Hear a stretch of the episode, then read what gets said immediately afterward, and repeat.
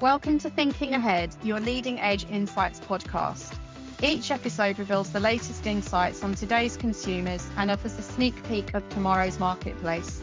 We'll share the latest from a global and regional perspective to help you stop guessing what's next and to start thinking ahead.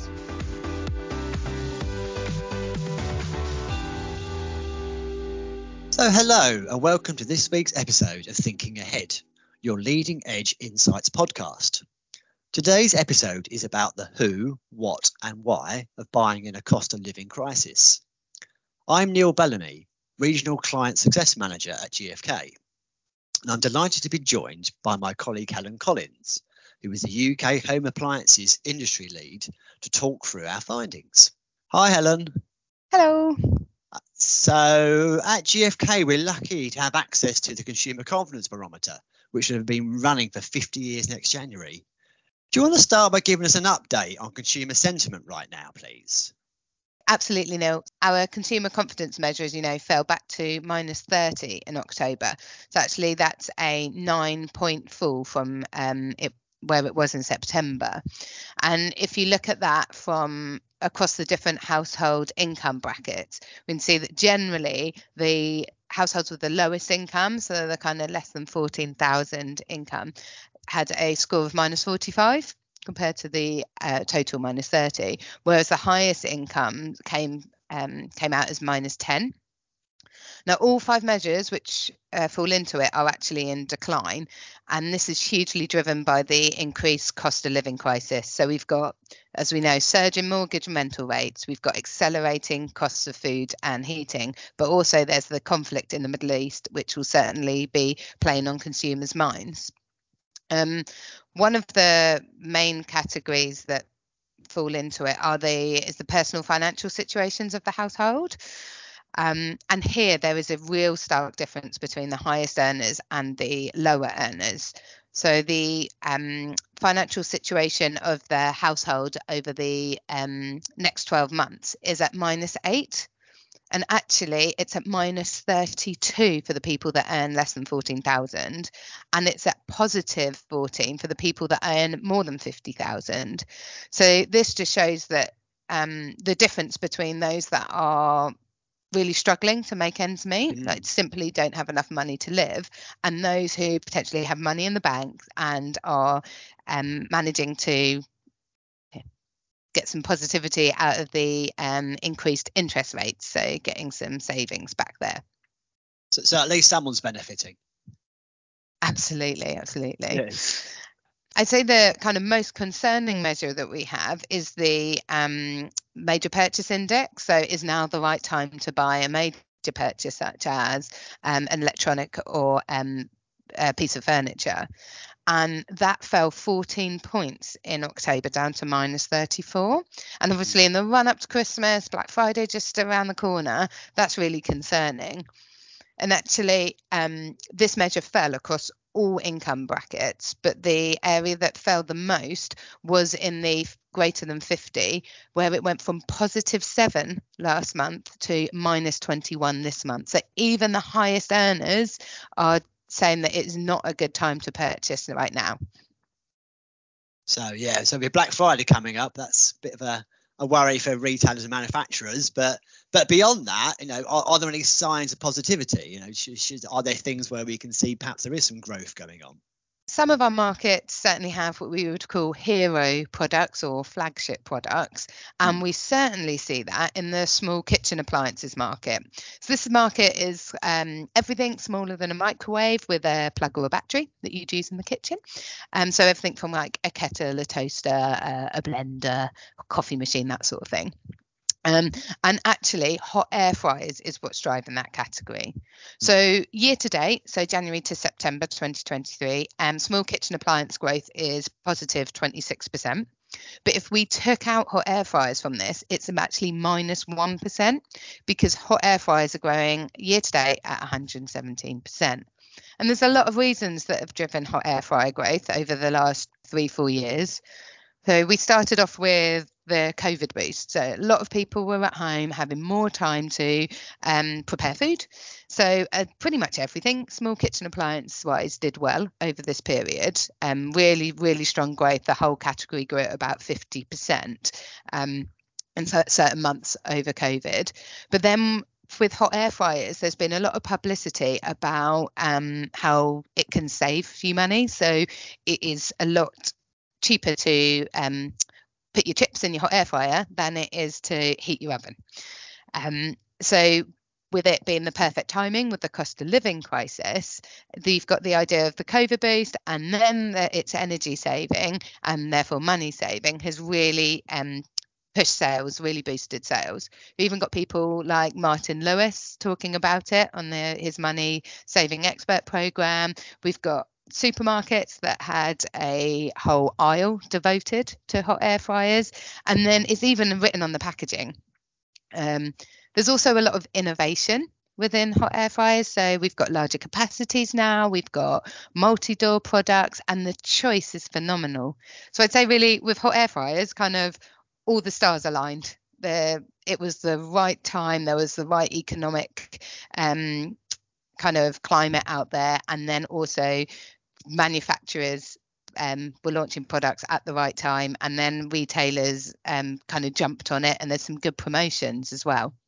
I think a market will always grow if there's a reason behind it that resonates with consumers, and that's certainly the case with hot air fryers. Mm, yeah, it sounded like it really met an appropriate consumer need at the right time, really. So uh, for those manufacturers, yeah, it's perfect you know, to go and get them. Yeah. Okay, so you know, taking I suppose that positive and that negatives, putting them all together. Um, so overall, what, why do you think consumers are still purchasing, and you know, how do you connect to them? How do you how do you reach them? What are they kind of looking for? Well, in the start of everybody or anybody purchasing anything, there is that initial trigger. So, are you purchasing because you're replacing a faulty product? Are you upgrading a working product?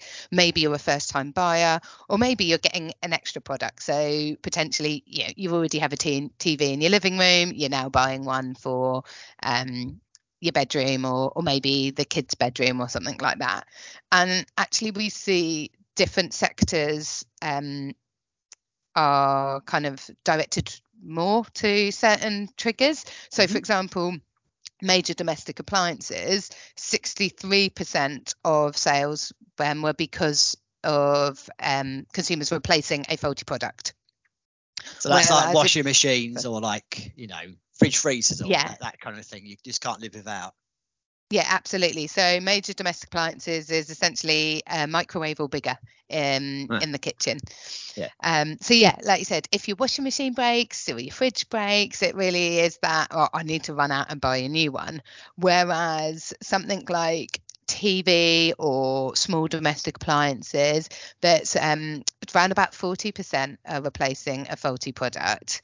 And then even with um, IT, so kind of the likes of laptops and tablets, it's more focused on upgrading a working product because there's a lot more um, different specs to upgrade with. So maybe you want a faster laptop, or you want one with more storage space, or within a mobile phone, you want that extra extra 50 megapixels in your camera or something like that. Whereas there's a lot uh, less um, kind of specs to trade up with with a major domestic appliance. I think one of the other things quite interesting here, though, is the seasonality of a trigger. So, all year round, um, major domestic appliances is very focused on replacing a faulty, whereas with consumer electronics, over quarter four, there's a lot more people that are upgrading or getting an additional product. And that's because it's just um, a lot more focused on uh, gifting over quarter mm. four, whereas you're less likely to gift a fridge. I'd say. Yeah, it's not on my Christmas list, that's for sure. No, or nor mine.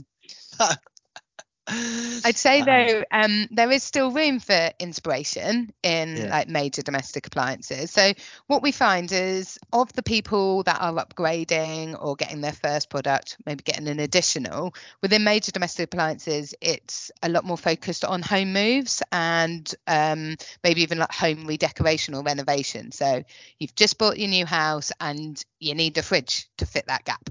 So that's that's generally kind of the main trigger there. Where whereas with consumer electronics or small domestic appliances, it's a lot more about being inspired. Mm. So maybe you've seen something on on social media or yeah, friend or families talked about it. You just want something to look a bit nicer. It definitely, yeah, it's a bit more focused that way but but as I said, there is still room for inspiration within major domestic appliances, especially if you look towards like the larger capacity washing machines rather than the lower ones. So, for example, 40% of um, less than 10 kg washing machines, so that's the weight of the clothes that you can put in it. Um, 40% of them um, are bought because of a home move whereas only 29% of the larger capacities are whereas they are more focused towards potentially not being happy about the product uh, um, and then being inspired so maybe a friend or family member has said i've got a larger washing machine or capacity wise um, and it means that i'm saving money because i'm not um, having to use so much water, not doing so many loads. It's convenient, and that's that's kind of like kind of almost linking back to the hot air fryers and what's driving sales there as well is the is the saving money and the the convenience side of things. It's quicker it's cheaper. Um and then similarly on the larger um fridges as well. So like the three to four door generally the biggest footprint fridges, that is a lot more about being inspired than kind of the standard two door freezer at the bottom kind of um, product, which is definitely more geared towards people moving home. Where, again, like, like I said earlier, you moved home, there isn't a fridge in your new house, and it needs to fit that exact space that is in your in your new house. Yeah, you haven't got so much choice, really, have you? Just kind of no, want to get it done quickly. Yeah, exactly. Neil, I know you've been looking at how to connect with people. Yeah, I, mean, it's kind of what you're saying there about these quick decisions is actually we're seeing that hugely these days. Um, it doesn't matter what category you're talking about. At least half the people decide in that first week, you know, what product to buy. They, they just crack on and get it. Um, it's even quicker for consumer electronics and small domestic appliances, but then um, things like washing machines, how quickly people replace those. So if something goes wrong, you want to replace it quickly. So over two thirds of people will try and replace their washing machine or other products similar within a week because you just can't do without it. Um, and I think actually one thing that's feeding into this very quick process is the you know how prevalent mobile phones are these days. You know, we've all got one. We carry around with us all the time. You know, uh, these days people are more likely to have their phone on them than have a credit card when they're out and about. So they can be out on the street. They can be looking, doing some research where they go. They can even move through to, to purchasing as well. Uh, and we found particularly uh, that's very prevalent with like the Gen Z uh, generation. So, for example, 84% of Generation Z have bought something on their mobile online in the last uh, 30 days, and in fact, 66% have bought paid for something using an app. So very much those guys are into you know seeing something, researching it, purchasing it straight off. But I say it's very generational. Uh, you look at things like app purchasing, it goes down to 19% for boomers because these guys are, are, very comfortable these days going on a laptop, searching on different retailers for the best bargains they can find, but they just don't like using their phones in quite the same way. Whereas uh, the Gen Z have grown up with a phone in their hand since an early age, so they're very comfortable doing that kind of thing. Yeah, absolutely. Yeah. And then I think beyond, you know, things like mobile phones is what first sets people off to think about buying something you know what, what triggers them and yes you know it could be something going wrong but a lot of time it's still people see things in store and then, you know that particularly for things like mda where but it's not the most exciting category to be fair a lot of the time. But actually, you know, you see something sort of, oh, I, I, that's what I need. I need to, I need to go and buy that now. Um, but beyond that, there's things like recommendations and the classic old word of mouth still comes into into play here. Um, much more on the face of it than perhaps other kinds of, you know, uh, recommendations they can get from people. Okay, so um, after that initial trigger, where are consumers actually heading for their research? Well, really, uh, online becomes the key in this aspect. You know, you get over six in ten people, whatever the category is, who go and they'll do some research on their phone. But again, you can't just ignore uh, in store. That still has a role to play. So whether that's uh, you know people having a look, or even talking to sales staff because actually people still like to get support on certain categories, particularly around MDA when they're trying to work out the difference between one white box and another versus something like buying an IT product. You know, what what's the difference between that laptop and that laptop? You know, what what's the spec and is is it actually something that I need? Um, so that's important. But then in terms of the the, the, the kind of websites they're going on, people often going onto retailer websites, especially when they're buying MDA type products. But a lot of time, looking on search engines or something like IT, they'll go onto review sites because, again, they want to know why is that product good versus that one? Should I be purchasing it? Um, but an interesting factor is social media is still not the biggest or one of the bigger um, search channels overall for, for research but there are some really huge differences by by category these days. So if you drill down to something like hairstylers um, a third of people who bought a hairstyler looked on social media. Uh, and what really stands out there is is uh, TikTok. 60% of people went on social media, looked on TikTok. They saw something on there, it inspired them to go and do more about it. And again, generation really comes into play here. So it's it's more of a younger person's product, if you will. But 82% of Gen Z went on TikTok. So really, you know, such a key inspiration point there. Um, you compare it with something like gaming consoles instead again, TikTok's important. Almost half of the Gen Z users go onto TikTok, but here it's much more about YouTube and being able to go on and see people playing with games and do, doing stuff around that. And it's it's just not as important for things like washing machines. You know, it's not an inspiration point. You know, that's much more likely to be in store or, or, or even for a mobile phone. So, do recommendations play a strong part here as well?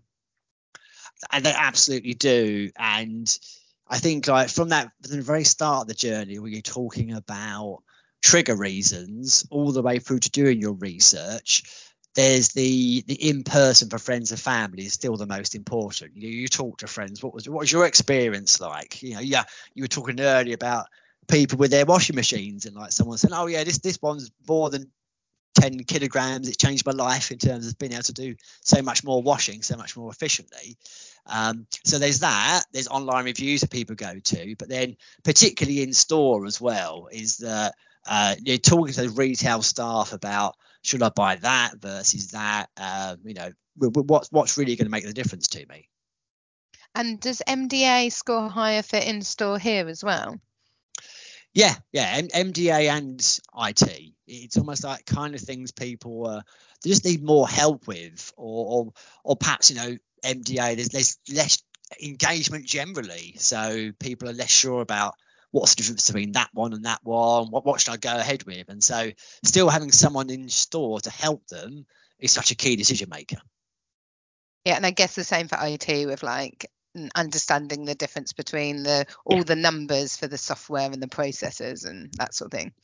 Yeah, do I need um, RAM that speed, or actually will I never even need that kind of memory? It's like, is it does it make a difference to me yeah. at all? Or am I just wasting my money on something that I'll never need at all? Yeah, I'm I'm not some kind of high speed gamer. What what do I actually need? Yeah. No, exactly. Um, I'm trying to browse a few websites today. So what do I what do I need? Yeah. Yeah, absolutely. So, um, what kind of messages are consumers looking for at the moment? Yeah, I think top of it all, we've got almost half of people who've said to us that they're looking for a brand that offers good value for money.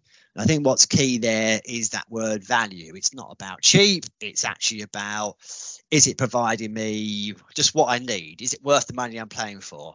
But on top of that, it's something that keeps their life simple, makes it more uh, convenient. Uh, you know, like air fryers, that's really tapped into a need of, of convenience and keeping things nice and straightforward. Um, and then we've, we've also got millennials and Gen Z who, yeah, very into using their, their phones, that we're saying, but also used to getting a lot of things tailored to them. So they're really keen to get products and services tailored to their specific needs. And, and that's something we're seeing more and more in, in, in purchasing behavior. Um, I think then more generally, when we talk about what's driving purchases, typically speaking, we still see price and features as top of the piles.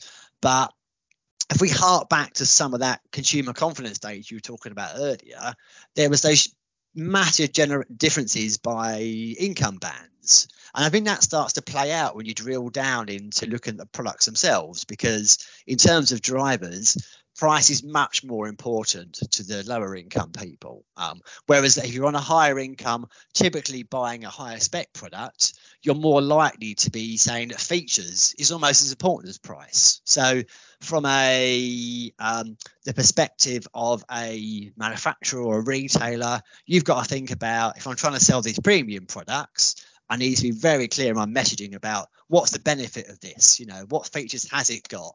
Uh, why should someone buy this? Spend that more money? Because uh, yeah, the people will be less bothered about the price tag, should we say, in, in proportion to other aspects of it. That definitely makes sense. Is there more than just the actual price tag that that plays a part here? Yeah, so, so I, I, think uh, everyone likes to feel they're getting a good deal. So uh, you know, over a third of people that we've spoken to said they got a discount when they purchased their product, and whether that's a small discount or a large discount, the, their perception that they've done well out of something really cuts through with people. But beyond that, people often want extra reassurances about this product's going to last. So something like uh, getting an additional warranty for MDA. 25% of people said that. It's not a product they're engaged with. They want it to work and trust it and leave it to carry on. Um, you've got additional warranties also for IT products. Again, that kind of high tech, high spec thing that people don't understand so much when they're buying it and don't want to worry about once it's up and running. You know, I, I, I don't know how to repair my laptop. So uh, if, if, I know someone else will do it for me, then that's all well and good. Uh, yeah. And on top of that, I think particularly again those same two categories that people can't live without, we're seeing they're the biggest users of things like pay over time financing. So like nine percent for MDA, eleven percent for IT have spoken about they actually they got pay over time financing when they bought their product. Well, that's really interesting. Um, what do you know about different payment methods? Yeah, I, I mean, as we're seeing at the moment, is there's a lot of polarization going on in the markets with people kind of leaving that middle ground to either be focused more on products that are in their you know much more within their everyday spend. So you know they'll go to more entry level. But there's also those who are thinking well i'm going to buy once i'm going to buy well and they're trying to push themselves to get to the more premium end. Um, and, and with those people we're seeing that uh, credit cards usage often goes up now it might just be they're being clever and thinking about I'll get I'll get my reward points out of this. But at the same time, there's also the feeling that perhaps they're pushing themselves to try and get a bit more for their money. Um, this then gets reflected in through in things like who's using pay over time and interest free credit. And actually, a lot of the time, when it comes to pay over time financing, if we look at laptops, for example, it's the people who are on who are spending the most money who are looking for the most support. So I think really you can't just assume it's those lower income people who are um, you know looking for support. It can cut right across different kinds of buyer groups. Um, and again, you know, there's there's different models that, that can appeal to people. So one thing that's come through recently is with TV purchasing. There's a new retailer offer where people can spread payments over a couple of years, and that really is cutting through at the premium end. So, uh, if you know, if you can get the right combination of a product and a service, then spreading that payment over you know several months or even years is something people are very comfortable with. You know, they do it all the time already with their you know, Netflix subscriptions or their mobile phone contracts. So why not do it here as well for other services as well that, that might work? Um, and I guess that will work, especially with things like TVs and maybe major domestic appliances as well, where the yeah. um, replacement cycle is actually quite long. So if you're thinking that you'll hopefully have your TV for six to 10 years, suddenly spreading your payments over a year or two doesn't seem so bad because you're still going to have those few years where it's free, let's say, before you have to replace your product. Yeah, exactly. It's like, you know, again, that's where the feeling of value comes in is actually, you know, I'm, I'm investing in this now and I know I'm going to get the longer term benefit. Uh. Another way we're seeing this play out at the moment is with is with refurbs as well. So very much things like uh, buying mobile phones and buying you know refurbed mobile phones has become much more acceptable. As you you'll go on a website and it's quite clear that actually someone is uh, they're selling a refurb and it, it comes with a guarantee. You can often buy it from a branded company these days, and it feels much more reassuring than just buying it for some some bloke round the corner. Um, and and I think beyond that, it's then um, yeah, just just knowing that again you're getting really good value. Yeah, and I think we care a lot more about the environment than we used to, right? Mm. Um, that's one of like our big concerns. And so to be able to say, I bought a refurbed one, it's like I've recycled essentially. Um, so it kind of makes you feel good about yourself as well. And then during a cost of living crisis where we don't have a lot of money, being able to get that flagship mobile phone for maybe half the price, but it's got a new battery, it's got a new screen. That, I mean, that's brilliant, isn't it? Exactly, and to be honest, I did that myself when I got one for my daughter for a birthday. So uh, it was it was a great deal. So I, I couldn't resist. And uh, she's got a nice shiny new phone, and uh, I've saved a bit of money. So and we've saved the planet a bit. So we're all we're all happy. Yeah. And she's none the wiser, right? And she's none the wiser. Yes, yes. But we'll, we'll leave that out. All right, so I suppose really to sum all that up, for what we've been talking about today, we were talking about tapping into the right triggers. So that's a lot about just getting the the right product, making sure you're pitching to the right people.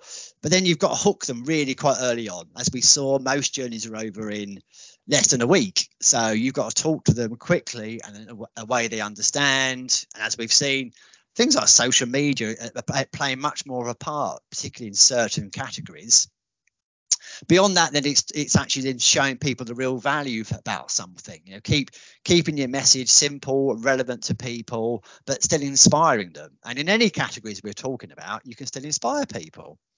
Uh, but then you've got to beyond that also offer people the right support. So that could be technical support. So whether it's a suitable uh, you know description online or someone to help in store describing a product to them or otherwise you know the financial support. There's, there's so many different financial models out there and you know don't get stuck in those old ways of thinking because they're there are things that will apply to everybody. They're just put packaged in the right way. So so really i think our message is you just got to keep in touch with consumers keep adapting and keeping in tune with what their needs are Great.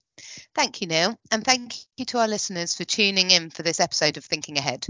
If you're interested in finding out more about Black Friday, look out for our upcoming podcast where we'll review some of the sales figures and performance from the 2023 event. For more information about this topic, you can click the link in the description and please do make sure to leave us a review. Let us know what you like about the podcast.